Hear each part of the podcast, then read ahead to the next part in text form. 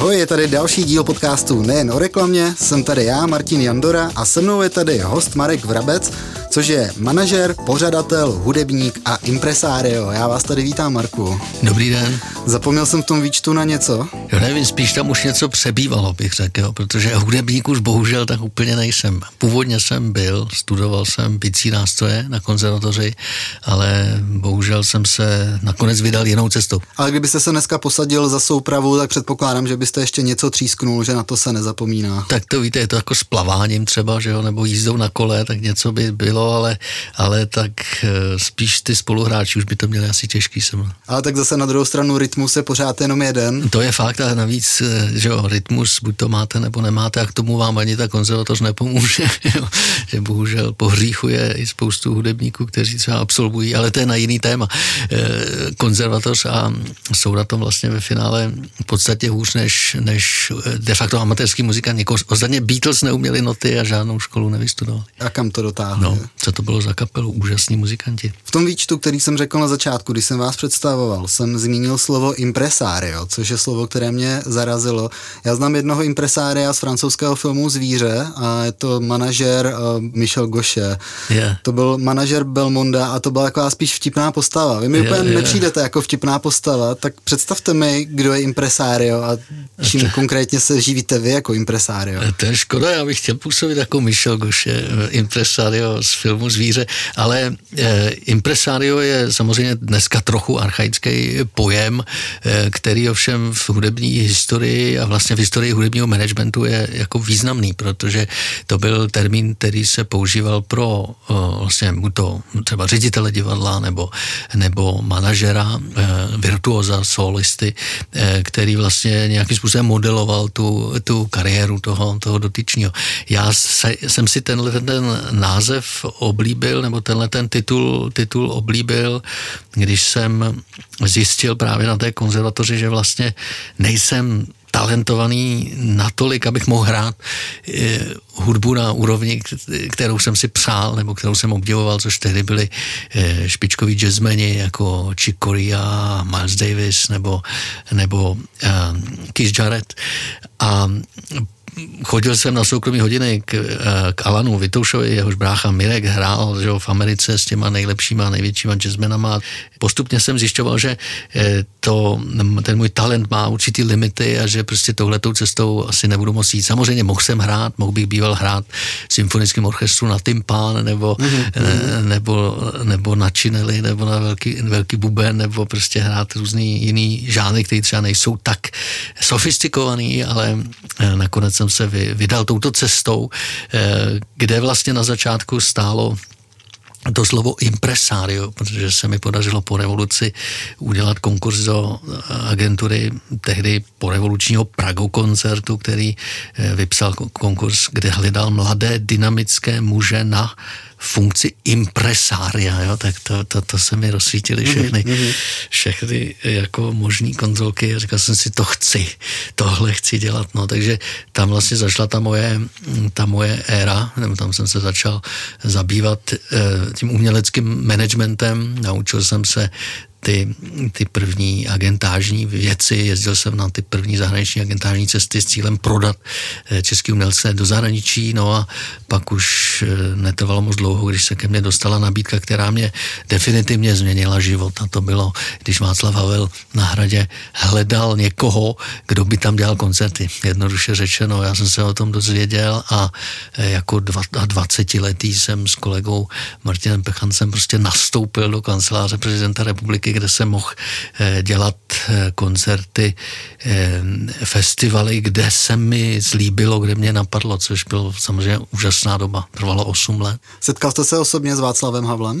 Tak samozřejmě, že jsme se potkávali tu a tam, my, my jsme vždycky zvědavě kroužili kolem kanceláře, v tom patře, co měl prezident kancelář, v naději, že ho potkáme, že když jsme šli na oběd, takže občas jsem ho potkal v nějakém rychlém, takovém zmateném pohybu v chodbách hradu, ale jeho vliv na festival jako takový nebo mm, prostor, kapacita vůbec se mu věnovat byla, byla minimální. My jsme cítili prostě to zadání a tu svobodu a to zadání bylo otvírat ten, ten zakletý zámek, eh, který byl hermeticky uzavřen prostě po 40 let, tak ho začít otvírat veřejnosti a vlastně začít dělat světové věci, dělat z hradu, dělat z hradu kulturní a společenský centrum eh, v kontextu nejenom Prahy, ale i Evropy a dokonce i světa, což bylo fantastické. Ono by to tak asi mělo být a je možná trošku smutné, že to tak dneska úplně není. A to jsem odběhl někam, kam úplně odbíhat nechci. Pojďme prosím zpátky k vám. A navzdory tomu, že jste hudbu vystudoval, tak ji aktivně úplně neděláte, neživíte se jí, ale k hudbě máte neuvěřitelně blízko. A to k hudbě řekl bych těžké, kvalitní, řekněme, protože máte rád jazz, máte rád klasickou hudbu, prostě řekněme hudbu trošku pro fančmekry. Není to taková ta mainstreamová vlna, kterou poslouchají všichni. A věnujete se tomu natolik, že pořádáte, spolupořádáte jeden z největších festivalů, který se právě touto hudbou věnuje. Už jste zmínil, že jste začal před 20 lety na pozici impresária pro Pražský hrad, ale dneska jste v úplně jiné pozici, máte úplně jiné možnosti a taky to vaše dílo, které budujete, je úplně někde jinde. Pojďme to vzít od začátku. Jste tedy mladý 20-letý impresário, začal jste se věnovat otevírání hradu a pořádání festivalu.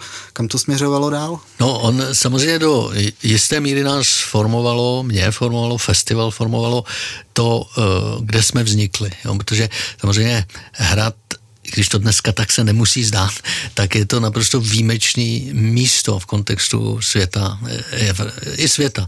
Evropy určitě, republiky samozřejmě. Je to vlastně největší hradní komplex na světě vůbec, mm-hmm. je to mhm. úžasná památka a nabízí hrozně moc možností. A nám se tahle ta, ta, ta, ta světovost, kterou vlastně Václav razil, hrozně líbila a inspirovala nás k tomu dostávat do Prahy umělce, kteří tu třeba nikdy nebyli, kteří by tady zahráli program, který eh, nikdo ještě ještě neslyšel. A postupně jsme se osmělovali a získávali jsme zkušenosti eh, v tomto směru eh, a pochopili jsme velmi záhy, že vlastně nechceme dělat jenom festival klasické hudby, že nechceme být dalším pražským podzimem nebo mm, pražským mm. něčím, ale že vlastně a proto taky vznikl ten název, který, který ten festival, myslím, dost odlišoval po dobu 25 let od všeho ostatního.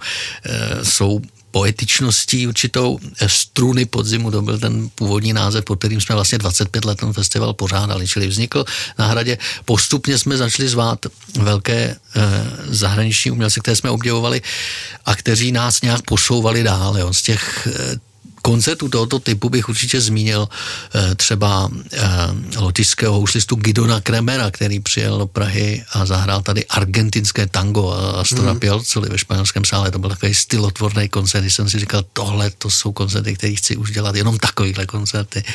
Potom to byl třeba Cecil Taylor, což je jako free, jazzový, free jazzová legenda, který, který eh, to to piano eh, rozmlátil úplně na, na cimpecam, protože jsme to pak museli poslat na generálku, opravdu free jazzový uragán. Eh, byl to třeba Jan Garbarek, jazzový saxofonista s Hilliard Ensemblem, takový krásný eh, projekt kombinující renesanční vokální polyfonii a jazz.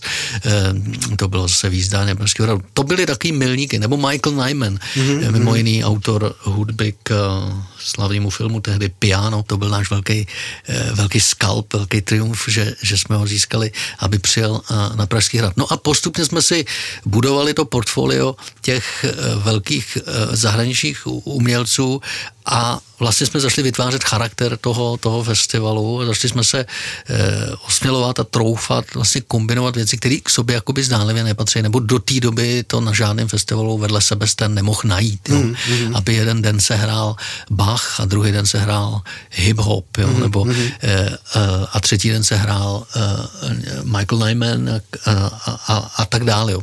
Čili to nás vlastně bavilo v kombinaci s těma sálama, který byly úžasný, samozřejmě od těch španělského sálu, Rotmajerův sál, eh, jízdárna, Míčovna, Bazilika svatý Jiří, Vladislavský sál, to eh, všechno byly úžasné příležitosti, které nás hrozně bavily rozeznívat ty prostory u, u ne, neokoukaný, nový eh, pro lidi hudbou, která tam vlastně nikdy, nikdy ne, nezazněla. Že to bylo strašně inspirativních 8 let a těch 8 let nicméně bylo ukončeno poměrně, poměrně rázně potom s příchodem nového prezidenta, eh, který, eh, který v jeden moment, eh, když se mu byl představen, pronesl onu známou již větu, že tyto partizánské akce skončily a my jsme vlastně ze dne na den, ze dne na den přišli o všechno. My jsme prostě po osmi letech té práce přišli o to zázemí, o ty možnosti hradu, samozřejmě i o ten rozpočet, který jsme měli na ty věci,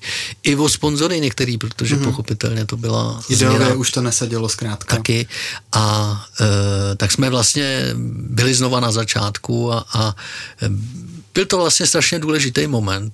Hrozně jsem za něj rád dneska, protože nás to donutilo dokázat, že ten festival má právo na existenci, že má smysl takovýhle formát festivalu a že i bez toho zázemí nebo podpory toho, eh, té instituce, eh, že to, že to zvládneme, že prostě pokud máme co říct, tak to budeme schopní říkat, říkat dál. Takže v těch další, dalších letech jsme vlastně de facto se jakoby privatizovali, dá se říct, nebo mm. nějakým mm. způsobem. Já jsem odcházel z hradu s prázdnou jenom s tím názvem Studny podzimu, který jsem si šel registrovat na úřad průmyslového vlastnictví a jinak nám nezbylo vůbec nic, jenom to odhodlání a ten tým, eh, s kterým jsme prostě toužili eh, eh, to dokázat, že, že to zvládneme a že, že přežijeme, že najdeme nový finance, nový partnery, nový místa, nový sály a protože jsme měli co říct obsahově a pak si myslím, že takhle to je ze vším. Když člověk jakoby má, má co říct, tak už se ta cesta vždycky pak nějak, pak nějak najde. No, vzpomínám si na ten vůbec první koncert, který jsme dělali jakožto eh, nezávislý, dá se říct už festival sami na sebe, bez, bez toho hradu za zády. Mm-hmm. To bylo v obecním domě v roce 2004, kdy jsme pozvali Kronos Quartet a e, Kronos Quartet hrál tehdy ale o extrémně náročný program.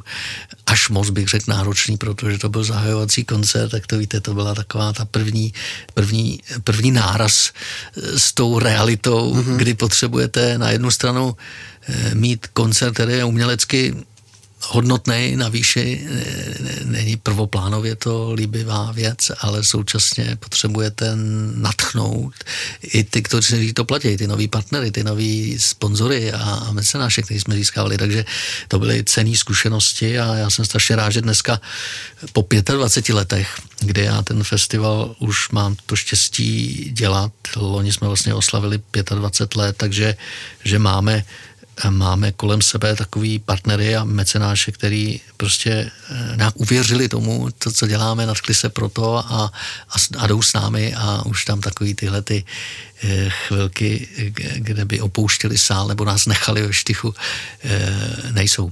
Jak se vám podařilo v těch 90. letech motivovat zahraniční interprety, slavná jména, aby přijeli do relativně mladé země, i když svobodné, na festival, o kterém pravděpodobně nikdy v životě neslyšeli, hrát pro lidi, kteří je třeba ani neznají. Jak jste dokázali s tím nadšením ty lidi sem dostat? To byla v tomhle ohromná doba pro nás, protože ty sympatie, které panovaly mezinárodně eh, vůbec tomu, co se tady stalo eh, k té takzvané sametové revoluci, tak i k prezidentovi našemu eh, tehdejšímu Havlovi, tak to byl opravdu, to byla věc, kterou, kterou ani člověk nemusel zmiňovat, ale když jsme zmínili, že jsme na hradě, tak samozřejmě mm-hmm. se to hnedka spojilo a to byla věc, která pomáhala velice. Často byli ochotní přijet i za honorář, který byl nesrovnatelný s jejich obvyklým honorářem.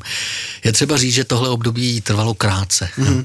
že to potom samozřejmě rychle skončilo a ten, ten, ten biznis a ty peníze stejně nakonec zvítězili a, a dneska musíme hledat samozřejmě cesty, ten sentiment tam už moc není, mm-hmm. nějaký pochopení, protože nejsme tak, nemáme takovou kupní sílu, jako třeba, já nevím, v Německu, nebo tak na to už nikdo moc nehledí eh, a musíte spíš eh, vyvinout všechny, všechny síly, abyste abyste ty peníze na to prostě sehnal. No. Je to trošku paralela s 90. lety a třeba Rolling Stones, kteří když tady hráli, tak také navštívili prezidenta Havla, protože oni se chtěli potkat s Havlem a ne Havel se chtěl potkat s nimi, protože to byla tak významná persona. Takže to je podobná doba, dá se říct vlastně stejná.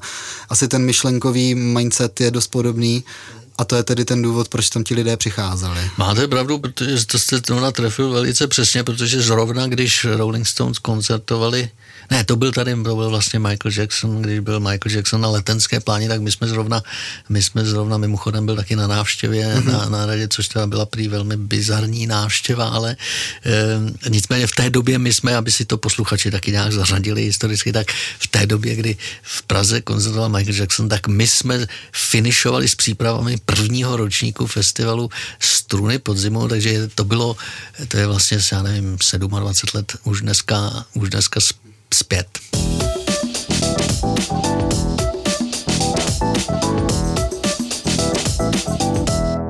Doba pokročila a dneska máte úplně jiné možnosti, ať už třeba finanční nebo komunikační, znáte lidi, vytvořil si kontakty. Čímž nechci říct, že se festival, takováhle akce pořádá jednodušeji, ba naopak asi to bude mnohem složitější. Ale jaký je ten zásadní rozdíl za těch 25 let, kdy jste pořádali festival jako mladí nadšenci s hradem za zády a dneska to pořádáte už jako, řekněme, organizace, která už ví, co chce a ví, kam míří? Tak eh, je to obtížně srovnatelné, protože tehdy tehdy převažovalo to nadšení uh, nad s vědomostmi a, a s dovednostmi a, a snadné schopnostmi, ale prostě uh, moc jsme toho neuměli, bylo nás na to málo. Byl, byly to takové dřevní doby, kdy, kdy ale vlastně jsme se naučili díky tomu uh, všechny ty činnosti, které hmm. víceméně vykonáváme i dnes, byť v úplně jinak nebo v úplně jiném rozsahu a daleko sofistikovaně, jo? že pokud se dřív dělala propagace tak, že se roznášely plakáty nebo taková ta Ačka, takové ty stojky po, po hradě a e, lepil se někde plakát v, v tom průchodu z druhého na třetí nádvoří v katedrále, tak dneska je to vlastně podobné, akorát ta kampaně je daleko plošnější a je prostě po Praze a je v těch, v těch rotundách a hmm. prostě snažíme se, aby byla co nejviditelnější. Vstoupili do toho sociální sítě a tohle to všechno. Takže vlastně jako každá ta činnost, ať už je to Eh, propagace nebo, eh, nebo péče o umělce. Eh, to všechno je vlastně ta stejná činnost. Stejně potřebujete vyzvednout toho umělce nějakým způsobem na letišti a dát mu pocit, že že je o něj dobře postaráno. A nějakým způsobem jsme to dělali tehdy, často sami osobně, mm-hmm. s, že o svými soukromými auty.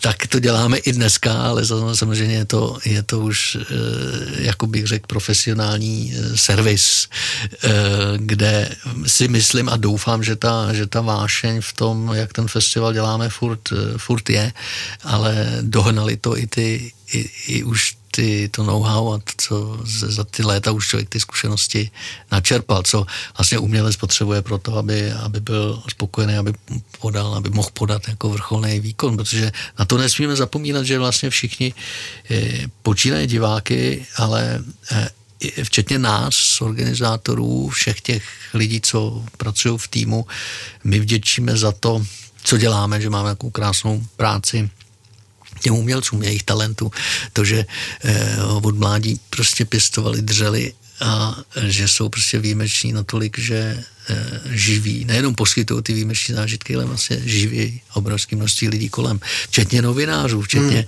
hmm. eh, včetně lidí, kteří se prostě pohybují okolo.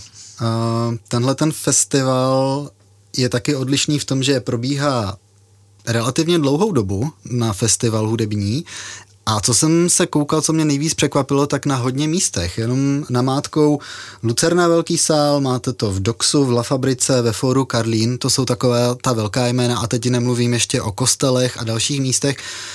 Jak se sakra dá zorganizovat festival, který trvá měsíc na xx místech? Výjdou vám vstříc, máte tým, který tohle to vyjednává, tohle přece není rokový festival, který za víkend odbudete na louce a máte hotovo. Jo, to je, to je trefná poznámka. Ehm, to se, myslím, zrodilo z toho eh, zase na těch začátcích, kdy, kdy vlastně každý ten koncert toho festivalu je, je jako unikát, nebo to je naše přání, aby tak bylo, aby, aby, byl, aby byl neopakovatelný, aby to bylo prostě koncert, který vzniká jen pro nás. A tak jsme si vždycky mysleli, že je potřeba, aby trošku uh, člověk se připravil zase na ten další zážitek, který bude nesporně zcela jiného druhu. Mm-hmm. Takže uh, to spíš bylo, to spíš mělo formát, uh, dejme tomu týdenního cyklu, kdy vlastně i díky různosti těch sálů, což je ta věc, kterou jsme zdědili taky z toho hradu, jo, že my jsme taky dělali každý ten koncert sice v areálu hradu, ale každý jinde. Mm-hmm. A e, vždycky ten genius loci hrál významnou roli e, pro nás a vlastně hraje doteď. Jo. Z toho, co jste citovali, je vidět, že si dáváme extra záležet na tom, kam který koncert umístíme a jsme rádi, když je to co nejpestřejší. A když s námi ten e, náš posluchač vlastně stráví ten festival celý, což je docela dobře možný, celý ten podzim. Dneska ten festival se koná zhruba po období jednoho měsíce, od poloviny října do, do poloviny listopadu, končí před 17. listopadem a začíná někdy 23. Eh, září a je to eh, jednak pozoruhodná architektonická eh, túra po krásných pražských eh, sálech nebo prostorách ale především si myslím, že to je vzrušující let eh, světem hudby, eh, prostě relevantní eh, festival, který ukazuje to důležité, co se hmm. dneska v té světě hudby děje a který vlastně drží tu, tu svoji strategii, že objevuje věci, které tady třeba tak známý, tak známý nejsou a prezentuje v takovém slavnostním rámci. Opravte mě, jestli se mýlím, je to subjektivní pocit, ale vnímám takovou paralelu vašeho festivalu s jedním slavným ostravským festivalem, na který jsem jezdil od roku 2004-5, ještě než se z toho stala taková e, velká nablištěná komerce. Ten festival byl také specifický, byla tam kvalitní hudba, jména, která nejsou úplně tolik známá, ale naopak přitáhnou lidi, kteří se ve světě hudby velice pohybují a byla tam taková nádherná jedinečná atmosféra. To už tam bohužel teďka nebývá, ale když se koukám na váš program a na to, jakým způsobem to pořádáte, tak mi to právě připomíná tenhle ten festival v době před 15 lety. Tak to mě, to mě těší, protože přesně vím, o čem, o čem mluvíte. Já taky, ale to je možná moje osobní nastavení, nebo uh, že nejsem na ty velké akce, mm. já mhm. to nemám tu, mm. to prostředí rád, já jakože rád si sednu, rád mám jako dobře slyším, dobře vidím, jo. Mm. A tudíž eh, dopředu jsem jako neúplně vděčný divák těch velkých akcí, takže eh, vlastně jsem si dělal ten festival tak, aby si ho mohl užít eh, člověk vlastně v komfortu de facto diváka klasické hudby. Jo. jo. čili ty věci, kterými nabízíme, ať už je to jazz, nebo je to hip-hop, nebo je to soudobá, vážná hudba, nebo uh, jiný žánr, akustické techno, jako třeba budeme mít ten berlínský ensemble Brand Brauer Frick eh, v Pražském doxu, tak vlastně pro vás jako posluchače je ten komfort, ta atmosféra, myslím, velmi jako mm, velmi hezká, velmi, velmi kultivovaná, kulturní, no, bych řekl. Takže eh, to, to se mi na tom festivalu líbí. Samozřejmě, víte, každý pořadatel, včetně festivalu, který jste asi měl na mysli, je, bojuje vždycky s tím, kam růst, že jo? Jako na jednu stranu chcete růst mm-hmm. a e, potřebujete růst, ale kam až růst, že jo, aby se, jak se říká česky, nevylít, nevylít s vaničkou i dítě, že jo, jako, že prostě, aby, aby zůstala zachovaná ta, ta atmosféra, a, která nám je jako drahá, protože ten festival vždycky měl takovou to blbý slovo, takový tradiční komorní atmosféru, ale jako by ta komornost toho, že ta, tu hudbu vidíte na blízko, jo, že nemusíte používat e, velkoplošní obrazovky, ale že vidíte to umělce na blízko. Ano, ano. To je prostě něco, co se podle mě, co má z mýho pohledu obrovskou hodnotu. A Eh, samozřejmě ta hodnota by měla být eh, vyjádřena nebo mohla být vyjádřena i cenou eh, takového zážitku, což bohužel neúplně jde, jo. protože pochopitelně v těch, tohle jde jenom v menších sálech a tam je ten vždycky ta úzká hranice mezi uměním, tedy něčím, co je pro relativně malé množství lidí, eh, který logicky, pokud je to pro méně lidí, tak by měli platit nebo musí platit daleko víc peněz, než když dělám něco, co je pro pět tisíc lidí nebo deset tisíc lidí. Jo? Ale e, prostě tak to je, no, že show business samozřejmě je založený na tom množství, na tom ředění účinné látky jako pro větší množství lidí a nějaký zpřístupnění podstatě nějakou už nějakým přenosem, že, že prostě obraz přenáší. Kvantita vždycky no, zabíjela kvalitu, ten zákon zkrátka funguje dobře. Vrcholem této sezóny je velký koncert, který pořádáte. Mohl byste nám ho představit, říct nám o tom něco blíž. Já totiž musím posluchači představit a pře- říct vám, že Marek Vrabec se připravil na dnešní rozhovor takovým způsobem. Má tady mapy, má tady mapy pražských ostrovů a vidím teďka, kde jsou různě vystavené stage a vypadá to velice zajímavě, ale vzhledem tomu, že to nemůžete vidět, tak já poprosím, abyste nám o tom něco řekl. Děkuju. Já jsem uh, měl vlastně v covidu, uh, tam ten příběh začal. Když, když byla ta první vlna covidu, tak jsem stejně jako všichni zavřený doma, uh, skoro nevycházel ven a, a začal jsem po dlouhé době chodit, chodit ven, běhat potom kolem Vltavy a znovu jsem si uvědomil, jak je ta Praha nádherná a, a říkal jsem si, to by bylo tak krásný v té Praze teď ne, ne tak neza, by nezahlušený tím turismem e, neustálým, udělat koncert, který by e, byl přímo v epicentru dění, přímo před tou nejkrásnější e, možnou dominantou před tím osvíceným hradem přímo na hradině Vltavy a, a poslat trochu naděje do toho, do toho světa. Jo. Čili naděje rovná se hope anglicky. Pozval jsem Daniela Houpa, eh, v britského houslistu, zavolal jsem mu, říkám, Danieli, poslyš, mám takovýhle nápad, představ si, stojíš na Vltavě, přímo na Vltavě, na hladině Vltavě, za tebou je mm, Karlův most, za tebou je Herců Hračany a ty zahraješ Maxe Richtera, Vivaldi Reconfort. Co ty na to? A on říkal, I am in, jdu do toho. Fakt? Kdy to je? Jo. Hnedka reakce Hned, první okamžitě, byla amen, jo? jo. Tak říkám, eh, dobře, tak jako nevím ještě datum a kdy bys mohl v září. A tak e, bylo tři měsíce nebo čtyři měsíce do té akce, byla to akce, která se zrodila vůbec nejrychleji, co jsem kdy dělal a přitom to byla nejsložitější mm-hmm, věc, mm-hmm. Jo, což ukazuje to, že ty nejsložitější věci a ty nejšílenější nápady vlastně se v umění si myslím nejvíc vyplatějí jo, a můžou nejvíc věcí změnit. Takže tady všechno zapadlo do sebe. E, dopadlo to tak, že jsme postavili v tom roce 2020 v poblíž, poblíž Slovanského ostrova vedle vedle Národního divadla ehm, a Střeleckého ostrova v blízkosti mostu Legií plovoucí scénu eh, z pontonů z celé České republiky, na který jsme usadili tisíc diváků. Eh, pro Daniela Houpa jsme vystavili plovoucí scénu, Michal Camana pomohl se scénografií eh, celé té věci. No a uskutečnili jsme koncert Hope for, pra- Hope for Prague, o který projevili zájem i, i, světové televize.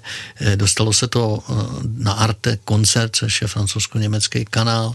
Eh, akreditovali se na to agentury Reuters a AP, prostě jasně, oběhli ty obrázky celý svět a ukázalo se, že to, že to je nápad jako velmi nosný, který můžeme rozvíjet i dál a myslím si, že i pro Prahu je to prostě ta nejkrásnější pohlednice, co můžeme do světa poslat. Jo? Vrcholný výkon v té neodolatelné kráse toho historického e, města.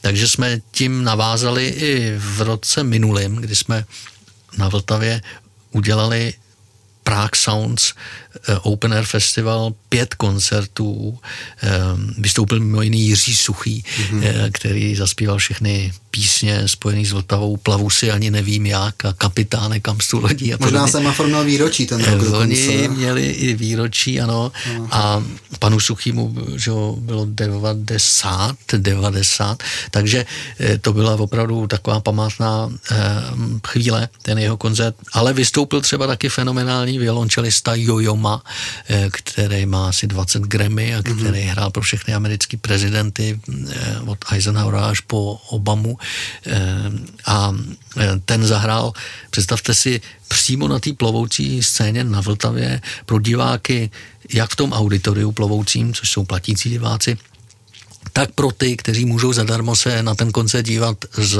mostu Legí, po případě z nábřeží, nebo si vemou lodičku a přijedou na šlapadle nebo na pramičce, nebo přijedou soukromou svojí lodí, tak pro ty všechny Jojo zahrál Bacha solově, svity pro solové violončelo. Prostě program, který se normálně hraje v koncertních sálech, který je dost náročný na koncentraci. Dvě a půl hodiny solového violončela. My jsme to udělali na Vltavě a bylo to naprosto fantastický. Do toho křiku těch ptáků a radsků a kavek, co tam hřadují na ostrově, cinkání tramvají, do toho zvuku těch motorů, co občas někdo proturuje na tom nábřeží. Mm-hmm. Samozřejmě my jsme si dali záležet, aby ten zvuk na tom auditoriu byl, byl špičkový, aby byl realistický a od, odhlučnil jakoby to, to okolí tak, aby to nerušilo.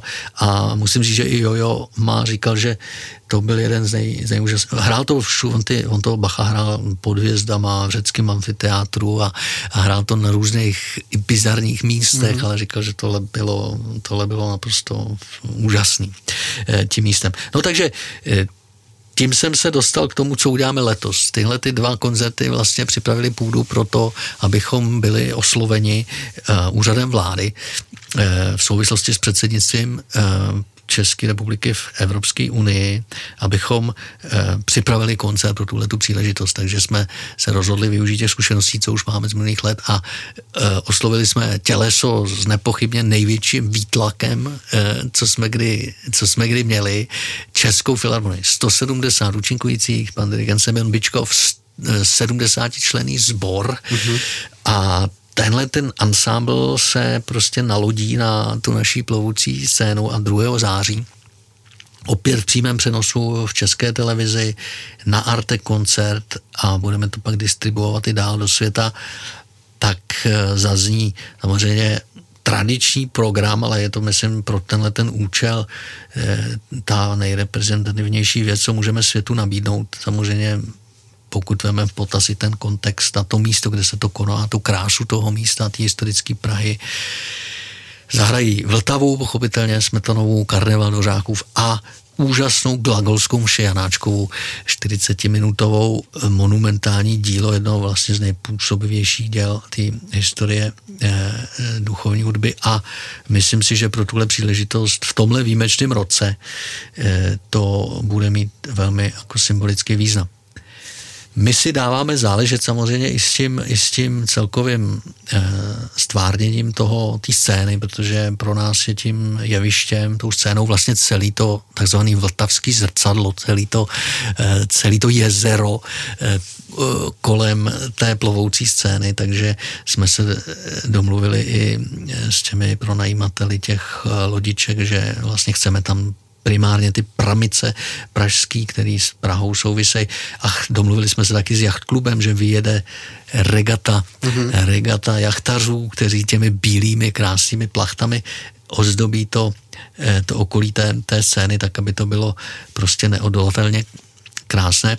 A vyjede taky eh, pražský kolesový parník nejstarší a nejtradičnější Vltava, který tam zakotvíme takhle takhle na straně, kde taky část diváků bude moct to sledovat i z toho, i z toho parníku, kromě toho, že můžou pak být na mostech a, a tak. No, takže myslím si, že to, pokud nám bude přát to, víte, co myslím, a, a, tak eh, by to mohlo být krásný. Budu držet palce. Kde se jako posluchač vážné hudby dozvím o vaší akci, kde si koupím vstupenky, zjistím termín?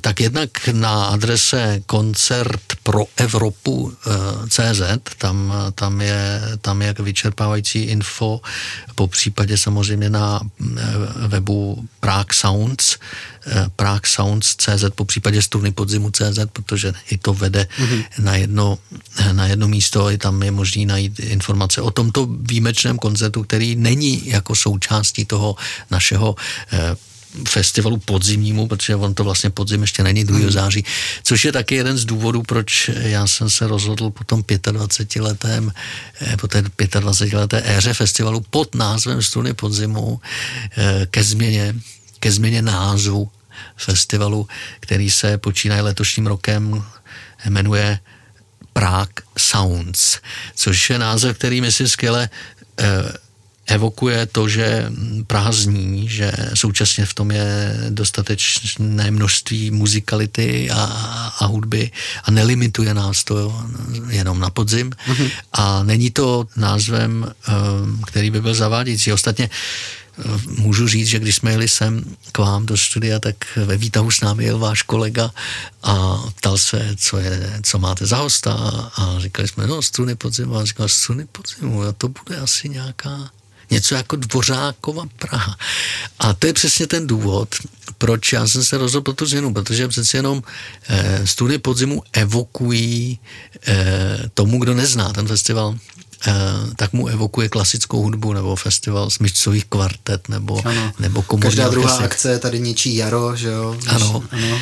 Takže, eh, takže jsem si říkal, že vlastně potřebujeme název, který je jednak mezinárodně eh, dál rozvíjitelný, který rezonuje i mezinárodně srozumitelný a který současně pojme tu, tu pestrou škálu hudby, kterou na festivalu uvádíme. Takže Prague Sounds The Festival, to je ten náš letošní slogan.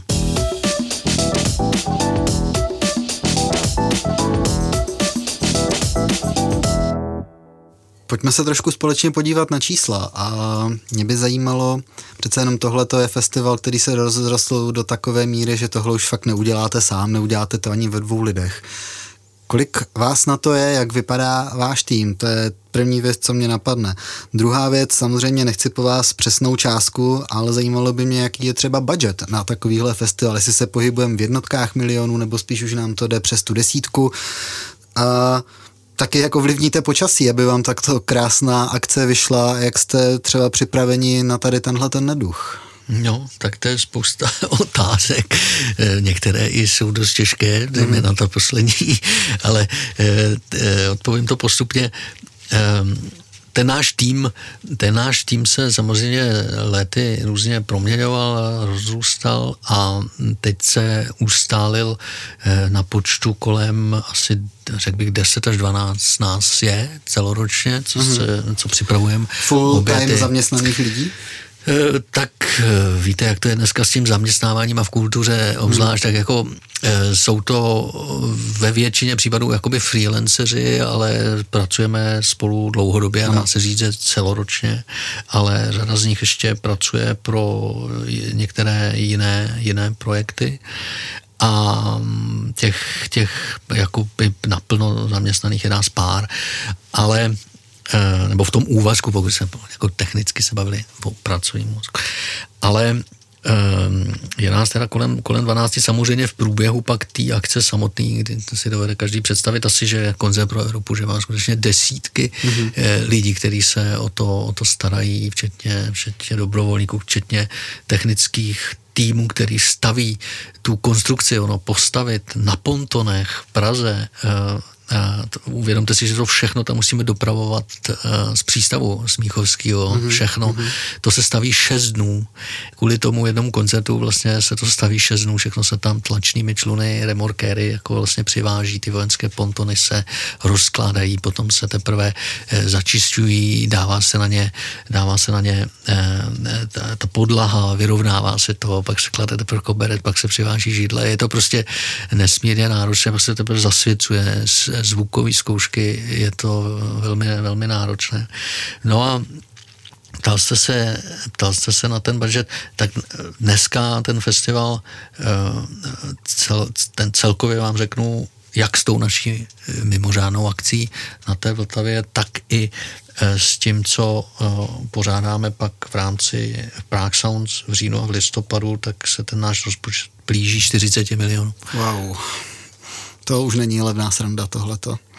Takže musíte mít přece jenom za sebou silný partnery, protože tohle už se ze vstupného nedá utáhnout v žádném případě. To, to se nedá, to, to, to se dotýkám toho, o čem jsme se mm, povídali ve smyslu toho, toho umění versus uh, entertainment, jakože samozřejmě u festivalů tohoto typu eh, to vstupný bohužel i, tom, i při tom, když jsme vyprodaný, tak pokryje třeba kolem 20% no. celkových nákladů, protože ty náklady jsou enormní.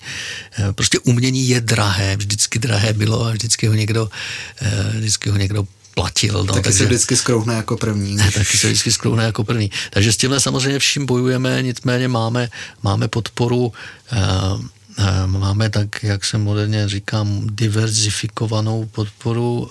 Máme samozřejmě a jsme za to vděční podporu jak teda ministerstva kultury, tak, tak hlavního města Prahy dlouhodobou a pak jsem rád, že, eh, že eh, máme naše eh, generální partnery ČSOB pro Festival Prague Sounds a nadace PPF je generálním partnerem koncertu pro Evropu mm-hmm. spolu ale s, s velkou skupinou dalších partnerů, že to je skutečně extrémně, extrémně náročná akce, kde, kde se to nedá bez podpory udělat. A tam jde spíš jenom o to, kolik peněz se ženete, jak krásný a o, o kolik krásnější to ještě může být, jo, protože skutečně ten potenciál v tom, mm-hmm. v tom plenéru, v tom velkém prostoru je ohromný.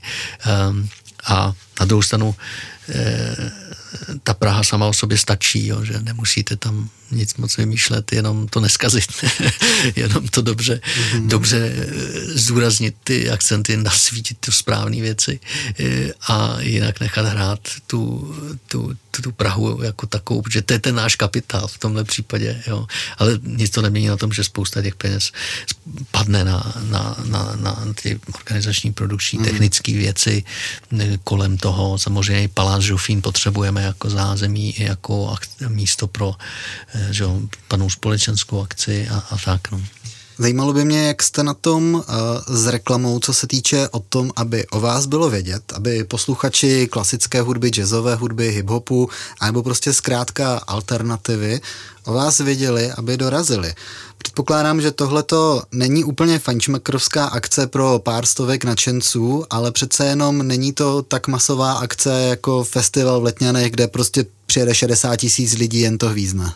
Ano, my, my i ten, i to, to oslovujeme, si myslím, lidi, kteří ne to mainstreamový publikum, ale ty, kteří vědí nebo hledají něco, něco víc a myslím si, že i v té vizuální složce, té grafice by to mělo tomu odpovídat. My už několik let děláme, eh, děláme se studiem Najbert, s Alešem, mm. s Alešem Najbertem, který je autorem, respektive Jonathan Kuna z jeho, z jeho studia je autorem té naší letošní a vlastně i těch minulých ročníků. Eh, koncert pro Evropu taky dělalo studio Najbert, ale dělal to Tuan Wong, čili jiný grafik ze studia Najbert, eh, čili je to ale spojené tím naším písmem, my si na tom dáváme, myslím, dost záležet eh, na tom, na tom vzhledu a designu našich materiálů a, a mám z toho letos obzvlášť radost, protože ten úkol byl dvojnásobně těžký těžký pro, a, pro Studio Nybert, um, že to zadání bylo vlastně zvládnout tu, ten přechod z toho, od toho názvu Stuny podzimu do Prague Sounds, jo, čili když přijdete na web Stun podzimu nebo Prague Sounds, tak, tak tam máte takovou krásnou animaci, která vlastně přejde z toho Struny podzimu, to vykvete do toho mm-hmm. eh, Prague Sounds, je vlastně každý ten znak toho písma je svým způsobem unikát, určitým způsobem umělecký dílo, tak jako každý koncert toho festivalu. Myslím si, že to funguje hezky. No a já doufám, věřím, že to tu cílovku nachází a že tato, tato oceňuje. Já vám budu držet palce. Čekají vás teďka velké akce, máte před sebou vrchol tohoto eventu, který celý rok připravujete, ale předpokládám, že když už to děláte 25 let, tak um, už musíte vědět, co děláte. Vidím na vás, že vás to baví, máte obrovskou radost z toho a držím vám palce, aby vás to bavilo nadále, aby se festivalu dařilo, aby se vám dařilo a aby si lidi vždycky našli cestu ke kvalitní hudbě a nebáli se třeba si za ní trošku připlatit, protože ten zážitek za to stojí. Tak já děkuji za, za pozvání a moc se těším na viděnou na Vltavě nebo na festivalu Prague Sounds. A nebo při další poslechu epizody podcastu Nejen o reklamě. Já jsem se dneska povídal s Markem Vrabcem, bylo to příjemné povídání o festivalu, který nás teďka v brzké době čeká, takže vás tam všechny zvu. No a když nedorazíte, tak se uslyšíme třeba někdy příště. Díky moc, mějte se hezky a naslyšenou.